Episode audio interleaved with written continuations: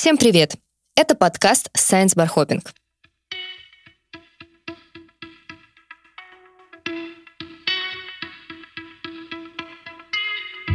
Обычно во время Science Bar Hopping ученые читают лекции, а человек сто их слушают. Это фестиваль, который проводит Фонд инфраструктурных и образовательных программ группы Роснано и медиакомпания «Бумага». Но сегодня мы записываем очередной выпуск подкаста и задаем ученым самые неожиданные вопросы. Привет! Это Настя Лесова, продюсер проекта Science Bar Hopping. Я сегодня поняла, что мы как-то немножко э, подсознательно, что ли, устали от тем, связанных с коронакризисом, Поэтому в последнее время мы то зовем эксперта по пилотируемым программам, то по метаматериалам. И вот сегодня у нас выпуск про место, до которого, скорее всего, еще не добрался коронавирус. Uh, у нас в гостях на первый взгляд, двое ничем не связанных между собой ученых. Это Сергей Пряхин, полярный исследователь и научный сотрудник лаборатории изучения ледового плавания арктического и антарктического НИИ. Привет. Всем привет. Да, и Андриан Влахов, научный сотрудник факультета гуманитарных наук Высшей школы экономики. Здравствуйте. Всем добрый день. Спасибо, что пришли. Ну, если очень по-простому, то Сергей и Андриан ездят в арктические экспедиции, но как бы с разными целями. Сергей, чтобы изучать природу Арктики, Андриан – людей, которые там живут. Звучит вообще супер романтично, по крайней мере для меня. Но предполагаю, что там, конечно, достаточно всяких трудностей и лишений. Так вот, что на самом деле такое арктическая экспедиция? Зачем наши гости в этом участвуют, что там делают, поговорим сегодня. Но для начала я хочу сказать, что так как Арктика это далеко не то, про что каждый день обыватели читают в газетах, а, от меня будет очень много глупых и простых вопросов, ответы на которые нам просто помогут дальше разговаривать. Поэтому, ну, во-первых, есть Арктика, есть Антарктика. Это кусочки суши, которые находятся на разных полюсах э, земного шара, правильно? Да, это абсолютно правильно, но я, я стал говорить первым и немножечко украл э, у Сергея право ответить, потому что он, конечно, на такой вопрос имеет гораздо больше прав отвечать, потому что э, социальным ученым в Антарктике делать нечего. Ну, то, только разве что других ученых изучать, потому что э, нас люди... В Антарктике не живут. Ну, в, в Антарктике живут только, только ученые-полярники, да, и мой единственный шанс когда-либо там побывать – это либо туристом, либо придумать себе какой-нибудь э, исследовательский проект про, а, про, про то, как живут ученые а, в полярной экспедиции. Вот. А, так что я отвечаю только за Арктику, а Антарктика отличается от нее примерно всем. В первую очередь тем, что там нет людей. Принято. Ну, кстати, да, хотелось бы сказать, что вот дальше мы сосредотачиваем внимание именно на Арктике, чтобы не путаться. Э, ну, во-первых, э, на самом деле отличие в таком грубом приближении, оно э, очень, ну, довольно простое. То есть, если мы вспомним с вами э, школу, то э, Арктика и Антарктика, они, знаете, такими двумя белыми пятнами всегда были на карте, да и сейчас, на самом деле, на некоторых картах их именно так изображают. Э, но в действительности это не просто какие-то белые пятна, там много чего интересного. Ну, самое простое вот такое отличие – это в первую очередь то, что Антарктида – это огромный континент, который покрыт огромным ледником, скажем так, да? А Арктика – это в первую очередь, наверное, ну, по большей своей части, это огромный океан, который покрыт а, огромной массой морского льда.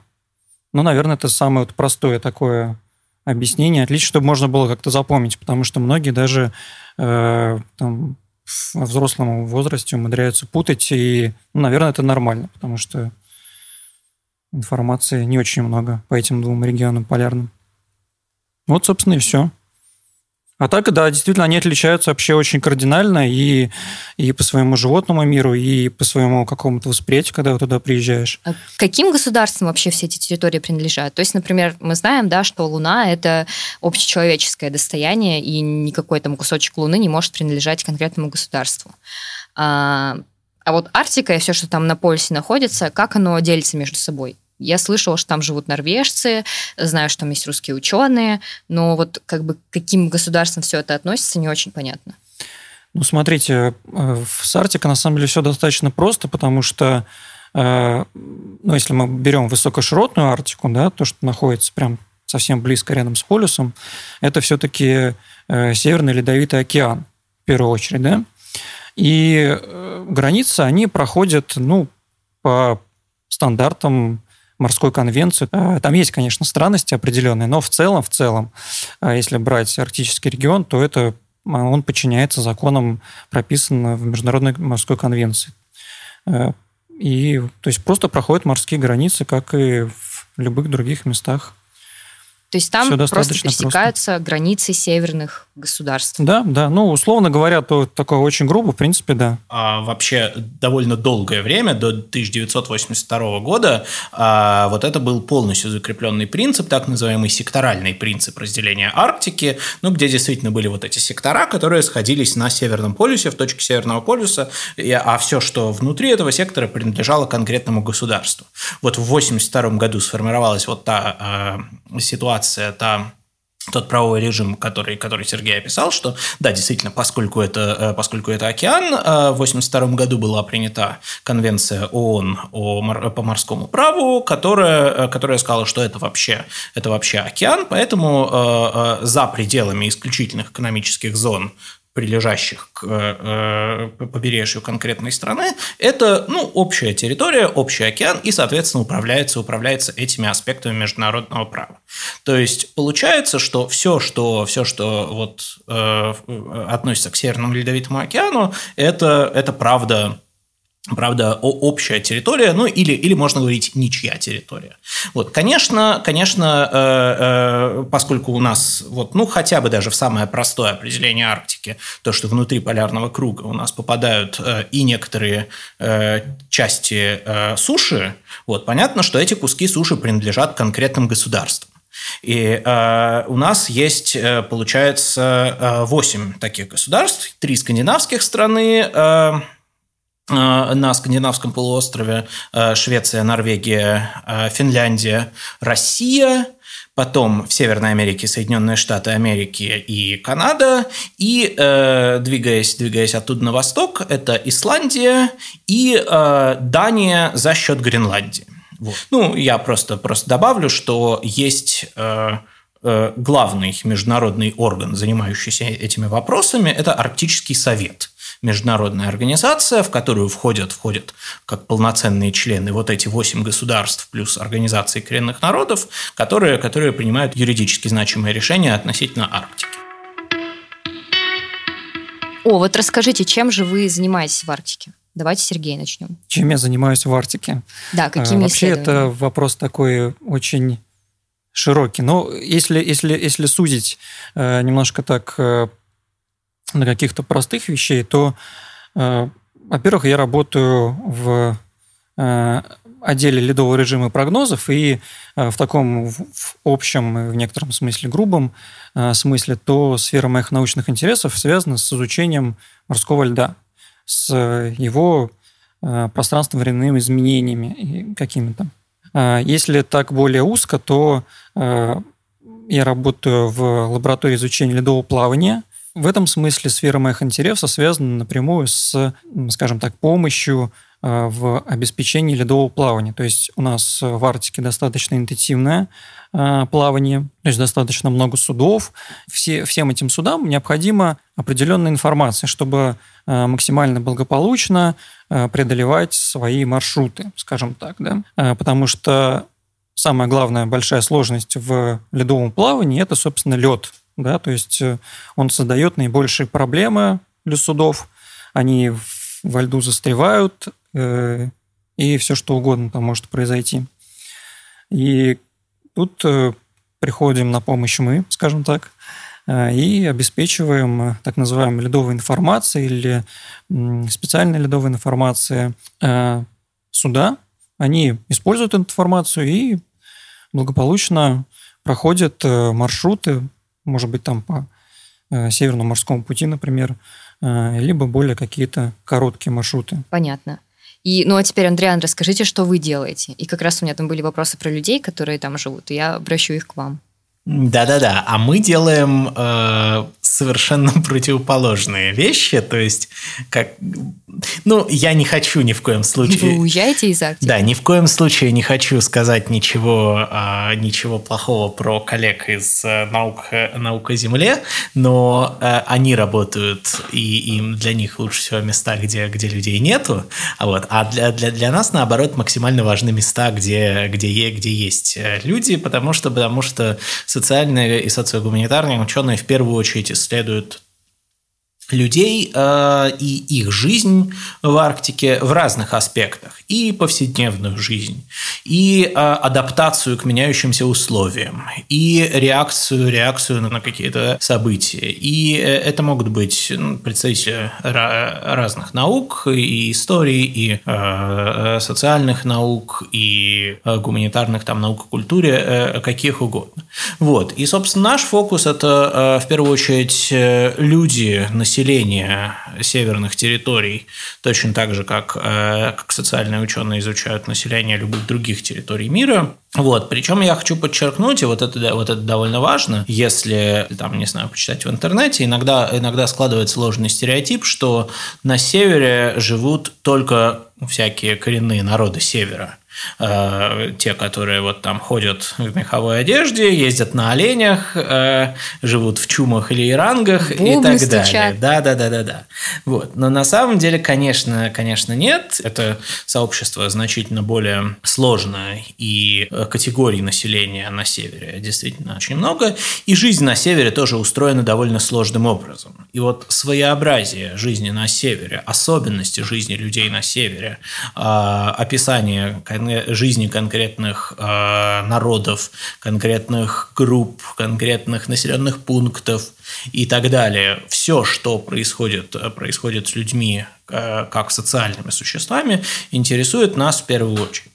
Это могут быть и какие-то такие исключительно описательные, этнографические исследования, как тоже вот такие классические, классические экспедиции. Вообще я должен сказать, что так и начиналась э, полярная наука эм, как, конечно, междисциплинарная, и тогда гуманитарии и негуманитарии ездили в экспедиции часто совместно. А, конечно, изначально это, это была такая наука о каких-то всяких экзотических народах, экзотических э, культурах, которые, которые вот где-то там на севере очень сильно отличаются от привычных нам, от э, э европоцентричной цивилизации. Вот. Сейчас, конечно, конечно, мы понимаем, что а, изучению а, подлежат все, кто есть на севере, потому что всех их связывают какие-то общие черты. Общие черты а, жизни, э, стиля жизни, поведения, адаптации к северным условиям, к северному климату, общие черты характера. И все теперь, все теперь более или менее уже к тому, приходят к тому, что что бы ни происходило в природе, что бы ни происходило во льдах, что бы ни происходило в разных, а, в разных а, а, удаленных точках, это напрямую воздействует на жизнь людей, как живущих на самом севере, так и живущих на всей остальной планете. Вот, я тут всегда люблю приводить в пример, как кое-что, что произошло на севере в начале 1910-х годов, очень вполне себе напрямую воздействовало на жизнь нескольких сотен человек, когда это что-то, а именно айсберг э, арктический, приплывший из, из Гренландии, э, стал причиной гибели Титаника. Ну, вот самый-самый простой пример того, как э, э, арктические процессы воздействуют на, на на людей, э, которые, которые вообще-то в Арктику никогда не собирались. Сергей, как у вас там все это устроено обычно? То есть вас привозят на судне, оставляют дрейфовать на льдине, потом там через день забирают. Или вас привозят на сушу, и там э, какая-то научная станция. Как она выглядит? Как палатки или как здания какие-то? Бывают, бывают очень-очень-очень разные, разные варианты. Э, самое, наверное, комфортное это когда мы отправляемся на судне, и на судне, собственно, и работаем. Но бывают, конечно, различные варианты, вариации. А, бывает так, что мы разбиваем лагерь рядом с судном, и работаем уже тогда э, там непосредственно непосредственной близости да, со льда.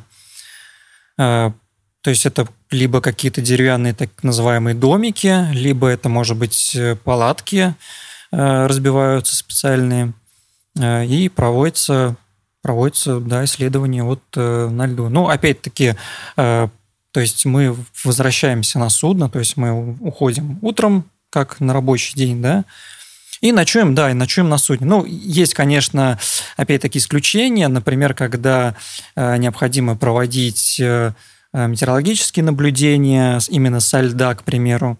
И тогда э, метеорологи, они вообще отважные ребята, они ставят э, подальше свой домик от судна, чтобы судно не оказывало воздействия на метеорологические данные и несут там вахту. То есть они могут там, в принципе, ночевать, оставаться на продолжительный а, промежуток времени, но потому что так удобнее, скажем так. То есть чтобы не прерывать наблюдение, чтобы им туда-сюда не бегать, так удобнее.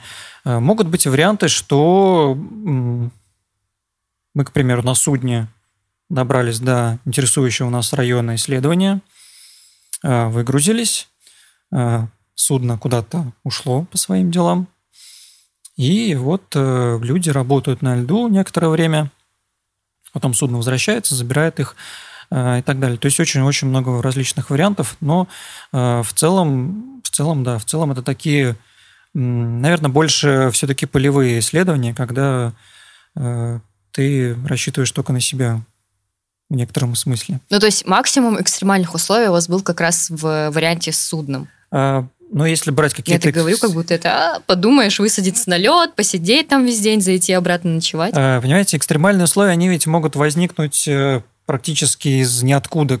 Даже э, находясь на судне, совершенно все что угодно может произойти. И, но, скорее всего, конечно, да, самое такое экстремальное именно э, это когда ты работаешь непосредственно со льда, потому что, то есть нужно понимать, что морской лед это Э, не суша, это не материк, это э, такая вот э, некая структура, скажем так, да, которая находится в постоянном движении. И опять-таки возвращаясь к тому, что это неоднородная структура, то есть где-то лед у нас толще, где-то лед у нас тоньше, и из-за того, что он все время двигается, во льду возникают различные напряжения, и он может разрушаться, там возникать какие-то трещины, э, либо он может, наоборот, э, схлопываться и образовываться так называемые э, различные там ледовые образования, например, торосы, да, когда вот льдины друг на друга наезжают и образуются такие нагромождения льда. Это тоже очень опасно. Когда ты находишься на льду, нужно быть просто к этому готовым, что в любой момент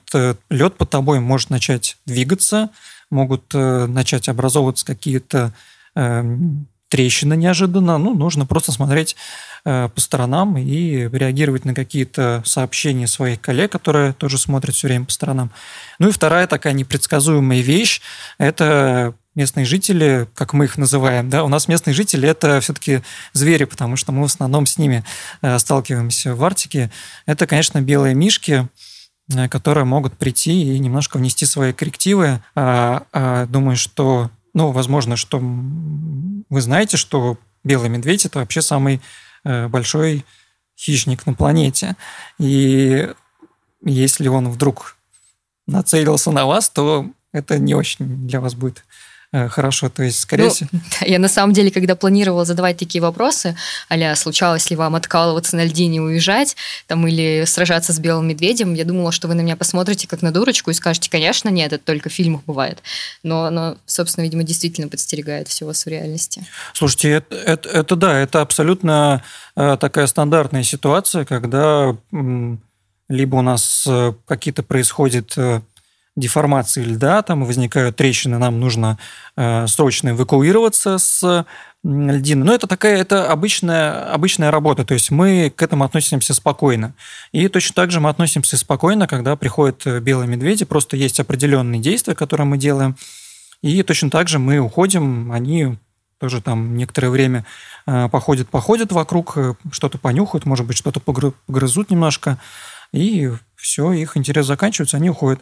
Э, бывают не очень приятные ситуации, когда, э, например, необходимо высадиться на какой-то там остров и провести обслуживание некоторого, например, оборудования, например, метеорологической станции. И тут уж как бы мы находимся э, сами по себе. То есть э, судно находится вдалеке, а группа специалистов, оно в таком отрыве, и, как правило, ну так уж получилось, что эти метеостанции, они находятся в тех местах, где проходят белые медведи. И бывает такое, что да, они начинают вокруг тебя ходить кругами, и ощущения такие не самые приятные, я вам скажу, потому что одно дело, когда ты смотришь судно на белого мишку, он очень милый, пушистый, и хочется его погладить, а другое дело, когда ты видишь его там в 100 метрах от себя и понимаешь, что он очень большой и э, страшный. Тогда, да, тогда нужно быть на чеку и смотреть в оба. Да, я, кстати, я это подтверждаю, подтверждаю полностью. У нас есть такой в культуре образ белого медведя, как э, не, именно не белого медведя, а белого мишки, такой, который всем нравится, милый, хороший, плюшевый и все дела. На самом деле... Да, да, из мультика это... про белую медведицу. Да, да, да, да, про, про, про этого проумку. На самом деле это адский и страшный хищник, причем, насколько я знаю, это примерно единственный хищник, на Земле, который направленно охотится на людей, поскольку это э, э, они вполне себе часть, часть, часть его рациона, как бы это грустно не звучало. Вот. И э, да, действительно, белые медведи – это такая, такая гроза всех, всех, кто ученых, я, я бы сказал, и всех, не только ученых, и жителей Арктики, потому что это… Местным жителям это тоже они, грозит, да? То есть ну, они плане... ходят там в поселение? Конечно, конечно, конечно. В, плане, в, плане, в плане приспособленности к жизни. А в Арктике, конечно, белый медведь действительно король Арктики. И, э, естественно, ну, у всяких коренных народов свои традиции общения с ними и э, житья бок о бок. Но, конечно, они заходят и в поселение, э, и таких историй огромное количество. И вот не далее, как, по-моему, прошлой зимой или позапрошлой зимой была такая довольно нашумевшая история в медиа про, а, про медведицу а, на острове Врангеля, которую там застрелили э, или, или отравили, не помню что. Вот в прошлом году где-то вот на севере у нас, э, в нашей Арктике, не помню, что ли, э, в Диксоне или где-то там было пришли, пришли белые медведи от бескормицы поселок, их долго не могли отогнать, э, да, такие истории. И э, это, конечно, это, конечно, реальная опасность. То есть вот, вот те белые мишки, которые, которых ты видишь на картиночках, и действительно вот эти белые мишки, которых, которых ты видишь э, э, совсем рядом с, тобой, это, это две совершенно разных истории. Вот. И мне тоже, мне доводилось, э, ну, не совсем вблизи, слава богу, но, но, но видеть белых медведей, конечно, ну вот э, на архипелаге Шпицберген, там, там вообще-то действует довольно, довольно жесткое природоохранное законодательство, при котором белый медведь – это э, царь и бог, и э, его там ни в коем случае нельзя тронуть, если только он тебя направленно не атакует, и потом это надо доказывать будет. Вот, да, и там, например, за пределы населенных пунктов, за пределы поселков вообще нельзя выходить без ружья. То есть это просто, просто запрещено законом, да, потому да, что да, если да, ты... можно догадаться. Если ты выходишь за пределы населенного пункта без оружия, и тебе а на тебя нападает медведь, ты сам виноват. Он тебя убивает, он э, пробует человеческое мясо, и ему становится, начинает хотеться все больше и больше. Это, это так, да, такие истории совершенно не шуточные, поэтому вот на том же Шпицбергене есть такая присказка, что ну, если вы идете вдвоем с другом, у вас всего одно ружье, и э, ты встречаешь, э, вы видите, что вас атакует белый медведь, то самое классная стратегия выживания – это выстрелить другу в ногу. Вот. Тогда сам спасешься. Вот. Потому что, да, человек, э, человек не может э, убежать от белого медведя, белый медведь двигается быстрее. Так что, так что жизнь, в Аркти... жизнь в Арктике – это действительно суровая штука и, для ученых, и для всех остальных. Получается, эти местные жители – это не только ученые или коренные народы, то есть там и среднестатистические, среднестатистические люди там тоже могут находиться.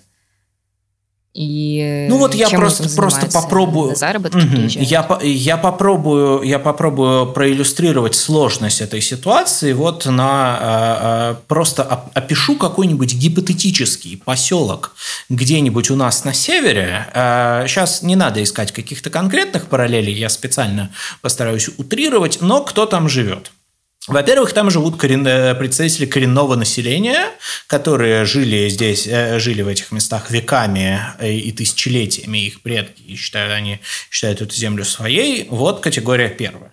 Дальше. Там живут э, люди, которых э, вот э, многие, многие ученые э, э, называют словом старожилы. То есть те, кто переселился в эти места несколько веков назад, они не коренное население, но они каких-нибудь, не, не знаю, потомки казаков, старообрядцев или просто, просто таких самых первых колонизаторов э, еще э, времен Ермака, которые тоже там живут уже несколько веков и тоже уже считают эту землю своей. Потом там живут какие-нибудь э, люди, которые, предки которых туда приехали, ну, несколько десятилетий, максимум век назад. Особенно в период вот этого индустриального освоения Арктики – такие вот, вот приезжие, когда, когда... А зачем они приезжали? Ну? Э, потому что, потому что у нас же у нас же в определенный момент осваивалась Арктика э, в промышленном и индустриальном плане, э, и люди приезжали, строили города, строили поселки, чтобы добывать полезные ископаемые, чтобы вести какую-то какую экономическую деятельность, там какие-нибудь логистические точки Северного морского пути и что-нибудь что такое. То есть таких целей тоже тоже, тоже э, довольно много. Не всегда они, не всегда такие люди приезжали туда по своей воле, э, особенно в 20 веке многие из них приезжали туда, так сказать, принудительно. Да, это, это потомки, э, потомки ссыльных, ну, в смысле сейчас потомки, а тогда это ссыльные, заключенные, да, это тоже, ну, в смысле, будем честны, это очень, очень важная история. И тоже они живут уже несколько поколений на севере и тоже во многом считают, считают эти места своими. Потом это, какие, э, это люди, действительно, вот приезжающие на заработки. Какие-нибудь нефтяники, газовики, а, металлурги, шахтеры и так далее. Потому что действительно, ну, это стереотип, но Арктика действительно очень богата под, э, под, под землей э, ресурсами, ресурсами арктический регион очень богат. То есть те, кто, те, кто приехал, ну, иногда вахтовым методом, иногда не вахтовым. Потом это э, люди, приезжающие, ну, совсем на, не, недавно на такие, на разовые заработки. Это вот те, кого мы привыкли называть трудовыми мигрантами. Да, тоже, то, тоже вполне себе живут, и тоже важная часть населения, э, населения такого гипотетического северного поселка. Потом ученые, которые, которые приехали туда, или там, не знаю, ученые и кто-нибудь, э, и родственные всякие вещи, типа метеорологи, э, э, вот эти все вещи, кто приехал туда проводить какие-то научные или прикладные исследования и похожую деятельность. Потом какие-нибудь пограничники, и это вот то, кстати, о чем мы еще не говорили, да, да, практически весь север, это ну, такая зона, а, зона довольно важная для охраны государственной границы, пограничники там живут, или военные, или какие-нибудь э, а, флот, э, не знаю, кто, кто-нибудь еще. Это, это категория населения. Вот. И еще на самом деле можно придумывать и дальше, и дальше. Вот на самом деле это все не какие-то там а, кочевые стойбища с чумами и не какие-то вахтовые поселки, а все это вот такое сложное переплетение того, что там, того, что там э, на самом деле есть и кто там на самом деле живет. Вот. Вопрос, навеянный моей э, травмой из детства. Э, я родилась и росла в Якутии, э, и, конечно, я помню много эпизодов, когда там в минус 50 нужно было час идти до школы, и отмерзали все конечности. И сейчас в Петербурге, если я иногда жалуюсь на холод, мне друзья говорят, как, ты же из Якутска. А я вообще не понимаю, потому что, ну, если я из Якутии, что, что человек не может мерзнуть, скорее всего, у него как раз-таки негативный опыт с этим связан. Как лично вы боретесь с холодом? Может быть, вам, наоборот, нравится холод? Или вы вообще ездите, когда там не холодно, если такое бывает? Мой вопрос, в общем-то, весь в этом состоит. Вообще есть такая э, присказка у э, полярников, да, чего боится полярник? Он боится трех вещей – голода, холода и работы. Но э, Первые две вещи это, это, да, это очень похоже на правду. Э, насчет работы я тут, конечно, не согласен. На самом деле, ну, если мы берем какие-то экспедиционные работы, то на самом деле все очень просто. Мы стараемся, мы хорошо питаемся и тепло одеваемся. Это вот два ключевых, наверное, момента. Это самое главное. Потому что бороться с холодом – это бессмысленно, это бесполезно. Э, единственное, что можно к нему каким-то образом приспосабливаться. Но а сейчас мы, благо, живем все-таки в современном э, достаточно мире, э, и существует множество различных морозоустойчивой, скажем так, синтетической различной одежды, которая позволяет очень хорошо чувствовать себя на, на улице, на на морозе, там достаточно таком крепком морозе, а, при этом работать, сделать какую-то подвижную работу и там, условно говоря, не потеть еще при этом, да, то есть что самое главное. То есть это не времена какие-то там совсем далекие, это все вот в этом смысле достаточно современно и э, и хорошо. И, кстати говоря, э, знаете, я вот э, в Петербурге всю, живу свою всю жизнь, и вот те, те холодные дни, которые выдаются здесь, они намного, намного более для меня такие, знаете, неприятные, чем, э, например, в той же самой Арктике, когда там температура, к примеру, минус 20, потому что, мне кажется, здесь это все переносится значительно хуже. Вот не люблю я петербургский мороз. Прям ну да, минус 20 звучит не как что-то экстремальное. А какая самая большая, точнее, маленькая температура у вас там была в работе? А, лично у меня, ну, знаете, не такие уж прям совсем страшные какие-то цифры. Ну, наверное, может быть, около 45, наверное, вот это был предел, потому что мы все-таки ездим э, в, те, в те месяца, в те периоды, когда погода ну, наиболее такая благоприятная, скажем так, наиболее комфортная для работы. То есть это не какой-то там страшный холод или еще что-то. Поэтому, мне кажется, вот в районе 40 градусов, ну, это вполне себе комфортно, мне кажется.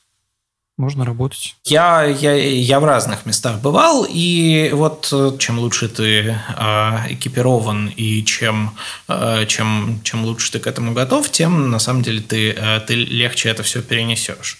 И э, ну, как, как-то я всегда говорю, что каким же, каким-то образом же коренные народы веками живут на севере, вот, и выработали стратегии адаптации к жизни на севере, умеют, умеют э, правильным образом взаимодействовать, взаимодействовать с природой, а, и именно поэтому все эти великие полярные исследователи прошлого, какие-нибудь там Нансены, Амундсены, что, они всегда, всегда с собой брали представителей коренных народов, которые знают эти места и которые знают, как, как выживать на севере, и одевались в одежду коренных народов. Всегда э, э, меховую и, и, и не только меховую, потому что, потому что это, ну, прости господи, мудрость веков, которую, э, против которой никуда не попрешь. Да, еще я хотел сказать, развить эту мысль, которую Сергей тоже упомянул, что, конечно, еда играет очень важную роль. Поэтому северная еда всегда, всегда очень калорийная, очень питательная, потому что, потому что э, полноценная работа, э, работа организма очень важна для, для того, чтобы у тебя были банально силы силы и а, ну, просто энергия в прямом физическом смысле, энергия а, что-то делать.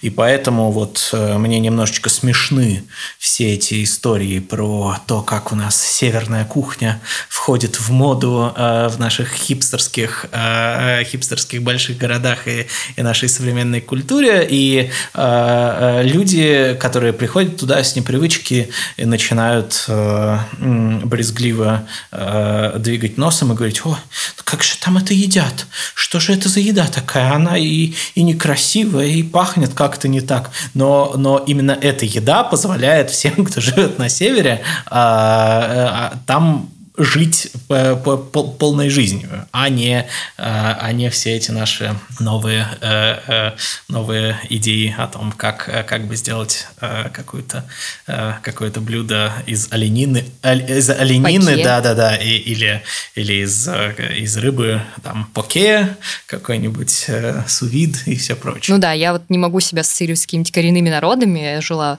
в каменном доме со всеми условиями, но даже у нас в семье всегда было, что нужно обязательно обязательно есть мясо, обязательно есть рыбу, иначе не, не дойду до школы условно. Да, да, не дойдете, правда. А вот еще один вопрос из рубрики «Стереотипы про полярников». Скорее к Сергею, потому что Сергей обладатель огромной э, на мой взгляд, красивой бороды. Это потому что у вас стиль такой или с ней действительно теплее? Ну, э, смотрите, история была примерно такая. Э, наверное, несколько лет назад, я уже точно не помню, когда это было, э, мои знакомые, они попросили меня отрастить бороду. Я вообще бороду никогда не носил, э, и мне казалось это ну, незачем. Вот, и отрастил я бороду, там был определенный проект, э, и примерно же в это время мне предложили прочитать лекцию детям, если не ошибаюсь, в какой-то, может быть, ну, в каком-то пространстве, точно не помню. И когда я встречался с организаторами, э, они меня попросили, что Сергей, мы вас очень просим, главное, не сбривайте, пожалуйста, вашу прекрасную бороду, потому что дети, когда вас увидят, еще мы скажем, что вот настоящий полярник, они, конечно, будут в восторге от этого всего и будут, значит, вас воспринимать, э, ну вот, в некотором смысле там как-то более серьезно, да? Потому что, ну, что такое полярник, да, когда говорят полярник, я, например, в первую очередь представляю себе э, там Отто Шмидта, например, да, вот с его э, такой бородой и лопатой такой огромный настоящий полярник, да. А, так, конечно, это все очень неудобно, это все сильно мешает, и более того, на морозе эта борода превращается в такой, знаете, огромный кусок, ну, на хорошем морозе это превращается в огромный кусок льда, который висит на твоем подбородке, и никакого комфорта не, не создает. А, поэтому, конечно, это в такой, ну, в большей степени это что это стиль, да, какой-то модный аксессуар, который вот э, внедрился в мою жизнь последние годы и вот до сих пор так и существует на моем лице, потому что, э, опять-таки, меня просят ее периодически не сбривать, хотя я, честно говоря, очень сильно устаю от этого и сбриваю, но оно у меня быстро отрастает. Вот. Будем считать, что миф разрушен. Да, да, это, конечно, это миф. Я еще добавлю, да, конечно, что ну, э, у меня у меня привычка у меня привычка бриться всю, э, всю жизнь, и но у меня у меня такие условия, да, что если э, что мне еще нужно как-то соответствовать месту, где я нахожусь, да, и если если, если я буду вести себя как как, э, как мне хочется и как по каким-то э, э, своим привычным вещам, меня могут просто тупо не понять, не понять люди, которых я изучаю. Но я периодически... А что вам приходилось делать, чтобы соответствовать? Периодически... Наклеивать бороду? О, да, нет, ну, э, наклеивать бороду нет, это, э, это уже, наверное, скорее не, не о бороде речь, но, да, приходилось достаточно и, и э, горячительных напитков выпивать, э, и, и, и все прочие жертвы со стороны организма нести. Я про другое хотел сказать, что есть огромная э, часть арктических исследователей, э, для которых разговор о бороде совершенно нерелевантен, и это женщины, э, полярники. Вот. А, которых на самом деле у нас тоже, у нас же есть же стереотип, что полярник – это мужик обязательно. Кстати, да. Вот, ничего подобного. А, и среди представителей настоящих наук э, э, существует довольно значимая доля женщин, хотя, конечно, конечно, мужчины численно доминируют, но женщин, женщин хватает. Ну, а в, в тех науках, которые, скажем так, социогуманитарные, женщин, женщин ну, больше, чем мужчин. Сейчас, на самом деле, э, осуществляется э, огромный международный исследовательский проект, когда, когда э, большая междисциплинарная исследовательская команда дрейфует во льдах на протяжении практически года, проект «Мозаик», такая так называемый. Вот, вот там, там вообще изначально была цель обеспечить 50 на 50 соотношение, соотношение женщин и мужчин.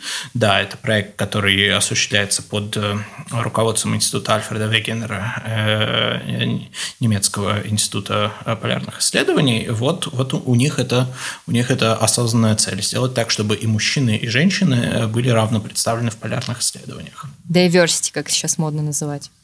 Именно так. Да. Ну, а, а, а, а, а чего плохого-то? Да, так, так, так, так и надо. Да. Только за, я только за. Ну и, наверное, такой завершающий вопрос о том, что вот для многих Арктика это где-то очень далеко, какой-то регион с прекрасными животными и бородатыми мужчинами, которые ходят по льдам. Но на самом деле для всей планеты это очень важный регион. То есть, например, ВВФ называет его одним из основных регионов, с которым они ведут работу. Как вообще можно донести людям, что Арктика это очень важно? Я просто, просто я очень, очень много всего хочу сказать. Да, я, Настя, я полностью хочу э, согласиться с этими вашими словами, что Арктика э, важнейший регион для всего мира. И это на самом деле не шутки, потому что, потому что как я уже сегодня пару раз говорил, э, локальные и глобальные процессы, арктические и глобальные процессы переплетены очень тесно, и мир зависит от Арктики точно так же, как Арктика зависит от мира. И я всегда привожу э, в пример э, э, вещи, которые касаются, касаются тех последствий, которые, которые будут, если, если вдруг в Арктике что-то резко поменяется. Вот, потому что, потому что да, таяние арктических льдов большая проблема, которая напрямую затронет, э, затронет всех. И я-то вот успел сбежать из э, э, Петербурга в Москву, а вот вас всех затопит, если все, все льды э, сразу растают. Вот. Э, э, но да, э, даже не об этом, это, это, это напрямую, напрямую вопросы, касающиеся, касающихся изменений всей, всей, всей природной системы. Вот. И э, я, я, конечно, всегда еще подчеркиваю, насколько при всем, при всей этой важности хрупка Арктика хрупка со всех, со всех точек зрения, и с экологической, и с неэкологической. Я сейчас не хочу ни на что, э, ни на какие совсем уж актуальные процессы, которые несколько дней назад у нас случились, намекать. Вот. Но вот, например, катастрофа Э, нефтяного танкера Exxon Valdez у берегов Аляски в конце 80-х годов, ее последствия до сих пор ощущаются максимально серьезным образом э, для, на, на огромной территории. Так, это, это не шутки. И все вот, эти, все вот эти вещи, которые там происходят, они, естественно, естественно все, что мы делаем на севере, будет, будет аукаться на протяжении долгих лет, веков и так далее. Ну, я немножко просто разовью, может быть, мысль о том, что почему Арктика, почему изучение Арктики, в принципе, почему этот регион, он так важен для нас, да? Но мы все должны понимать, э, в первую очередь для нас, для, наверное, для жителей э, России, да, ну, будем так хотя бы, хотя или Европы, на самом деле всего мира. Есть такое понятие, как, э, ну, такой простой пример, да, как, который я привожу довольно часто, что наверняка вы об этом слышали, что Арктика – это кухня погоды. Наверняка слышали, да, об этом? Не слышали? Ну вот конкретно такую метафору нет. Ну вот, значит, услышали. Смысл в чем? Смысл в том, что все процессы, которые происходят э, в арктическом регионе, они э, так или иначе, они переносятся в дальнейшем на наш регион. То есть э, та, те взаимодействия океана, атмосферы, те различные климатические изменения, которые происходят в Арктике, они так или иначе влияют на э, непосредственно нашу страну, на Европу и так далее, и в конце концов на весь мир. И, конечно, те изменения, которые будут происходить в Арктике, э, они э, так или иначе со временем окажутся и окажут влияние на нас. То есть мы напрямую почувствуем вот эти Э, изменений, которые происходят в этом регионе. Хорошо это или плохо, это очень такой вопрос э, э, философский, может даже риторический. Но в целом, в целом это вот тот регион, который, конечно, к нему нужно максимально бережно относиться, потому что он очень, вот как бы, как Адриан уже сказал, я полностью с ним согласен, но очень хрупок и э, несмотря на всю свою суровость, да, вот эти все отрицательные температуры, там какие-то э, сумасшедшие там льды, э, айсберги, на самом деле очень-очень хрупкий регион, и, э, казалось бы, какие-то малейшие э, воздействия на этот регион, они очень-очень долго потом аукаются и очень долго потом восстанавливаются, очень долго восстанавливаются, э, значительно дольше, чем в других.